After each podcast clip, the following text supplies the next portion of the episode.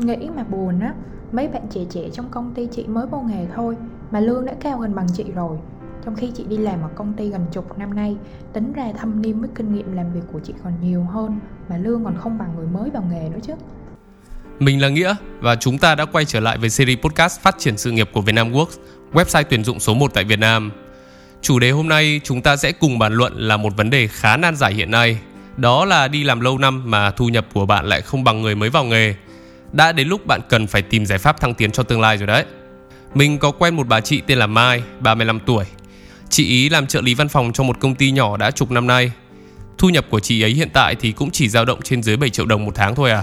Trong khi là những cái bạn trẻ mới ra trường ấy đi làm trợ lý được một năm thì cũng đã đạt được mức lương là 10 triệu đồng rồi. Vậy nên là mỗi lần mình gặp chị là chị lại than thở với mình về vấn đề này. Các bạn có biết là nếu chọn an phận trong vùng an toàn thì đồng nghĩa với việc là bạn sẽ chấp nhận công việc trì trệ, dậm chân tại chỗ và mãi mãi không phát triển được không? Tuần trước có gặp cà phê thì chị ấy lại than thở với mình về công việc. Chị phàn nàn là việc thì nhiều mà lương thì thấp, sếp lại khó tính vô cùng. Xong chị còn kể là có bé Ngân nào đó mới vào công ty làm trợ lý văn phòng được một năm thôi Mà giờ lương còn cao hơn cả chị đã làm chục năm Trong khi là chị có kinh nghiệm làm việc và thâm niên trong nghề lâu hơn Chị lúc này thì trách sếp thiên vị rồi trách công ty bất công Xong lại trách số phận vùi dập chị vân vân mình thì nghe vậy mới hỏi là về trình độ học vấn của bé Ngân kia. Chị bảo bé cũng tốt nghiệp cùng trường chị thôi, Nhưng mà bé có chứng chỉ tin học và ngoại ngữ cao hơn chị. Tại cái thời chị đi học thì chứng chỉ tin học hay ngoại ngữ cũng chỉ vậy thôi à? Mình mới hỏi tiếp về kỹ năng làm việc thì chị bảo là công việc trợ lý nào chả giống nhau, Tại bé ấy trẻ nên là năng động hơn, với lại giỏi cập nhật công nghệ hiện đại hơn thôi. Thì lúc này mình đã khách quan phân tích rằng là lương bé Ngân có cao hơn chị là hợp lý đấy, Bởi vì là xã hội ngày càng phát triển. Nếu như mà chị không cố gắng trau dồi kỹ năng và cập nhật công nghệ mới thì sẽ bị thụt lùi so với giới trẻ Nghe xong thì chị lại trách do bản thân lớn tuổi thì sao mà học nhanh bằng lớp trẻ bây giờ được Các bạn có biết là Einstein đã nói một câu gì rất hay không?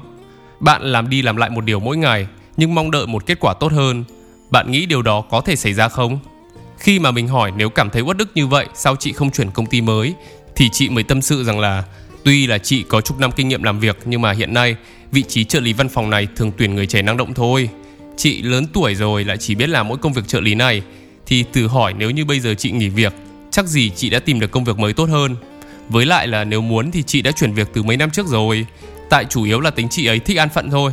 Kiểu chị muốn làm một công việc nhàn hạ ngày 8 tiếng, Cuối tháng nhận lương đủ sống là được rồi. Nếu muốn không bị thay thế và thăng tiến sự nghiệp với mức lương cao hơn, Thì bạn cần phát triển năng lực lẫn tư duy. Đầu tiên là hãy trang bị tư duy công nghệ bạn nhé. Thời đại công nghệ số phát triển Mọi lĩnh vực từ công việc đến cuộc sống đều áp dụng công nghệ thông minh hiện đại Nếu như bạn không cập nhật để bắt kịp xu thế hiện đại Thì bạn sẽ bị thụt lùi là điều tất yếu Đơn giản thôi, bạn có thể bắt đầu với các phần mềm quản lý công việc như là Trello, Notion cũng đang rất thịnh hành hay chỉ là trải nghiệm qua các app tiện ích hỗ trợ công việc, dùng thử các công nghệ AI thông minh như là ChatGPT, vân vân. Thứ hai là hãy làm việc với tinh thần chủ động. Thay vì ù lì đợi cấp trên giao gì làm nấy thì bạn hãy chủ động sung phong nhận việc, chủ động đề xuất đóng góp ý tưởng mới, chủ động nghiên cứu tìm tòi những điều mới lạ trong công việc, vân vân. Bởi vì không một vị sếp nào đánh giá thấp một nhân viên chủ động trong công việc cả nếu như bạn làm tốt thì lộ trình thăng tiến sẽ thuận buồm xuôi gió hơn nhiều. Thứ ba là sẵn sàng mở lòng để học cái mới từ người trẻ. Hãy bỏ qua cái tôi và sĩ diện hão bạn nhé.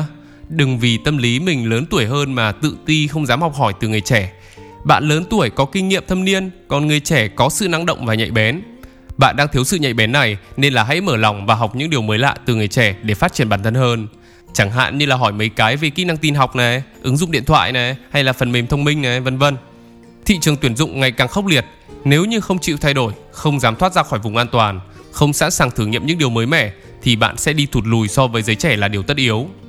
Mình thấy có một vấn đề khá nan giải hiện nay, đó là nhiều người chưa già nhưng tâm lý lại quá già cỗi. Ở tuổi đôi mươi đầy nhiệt huyết, bạn lại chọn công việc an nhàn để gắn bó tới lúc nghỉ hưu.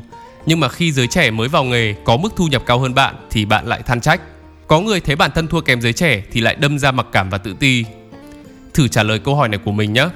Các bạn nghĩ số năm làm việc và kinh nghiệm làm việc có được dùng để làm tiêu chuẩn quyết định mức lương không?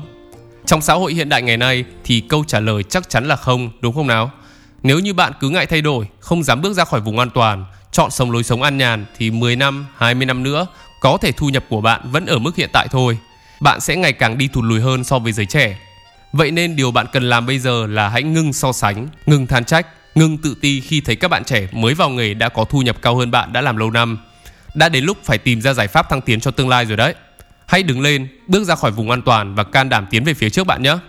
Hãy bắt đầu thử từ việc đăng ký thêm nhiều khóa học đào tạo nghiệp vụ nâng cao này, học thêm nhiều kỹ năng mới này, nâng cấp trình độ tin học và ngoại ngữ này và cũng đừng quên áp dụng tư duy công nghệ trong mỗi task vụ để không bị AI thay thế. Chỉ cần là bạn không ngừng nâng cấp bản thân và nỗ lực phát triển mỗi ngày thì sẽ không bị thụt lùi so với giới trẻ đâu. Quan trọng nhất là đừng làm việc với tâm lý thích an nhàn bạn nhé. Hy vọng những chia sẻ trong số podcast ngày hôm nay sẽ hữu ích với những ai đang muốn phát triển hành trình sự nghiệp của bản thân. Chúc các bạn sớm thoát ra khỏi vùng an toàn và tiến về phía trước trên hành trình thăng tiến sự nghiệp. Cảm ơn các bạn đã lắng nghe. Tạm biệt và hẹn gặp lại các bạn trong những số podcast tiếp theo.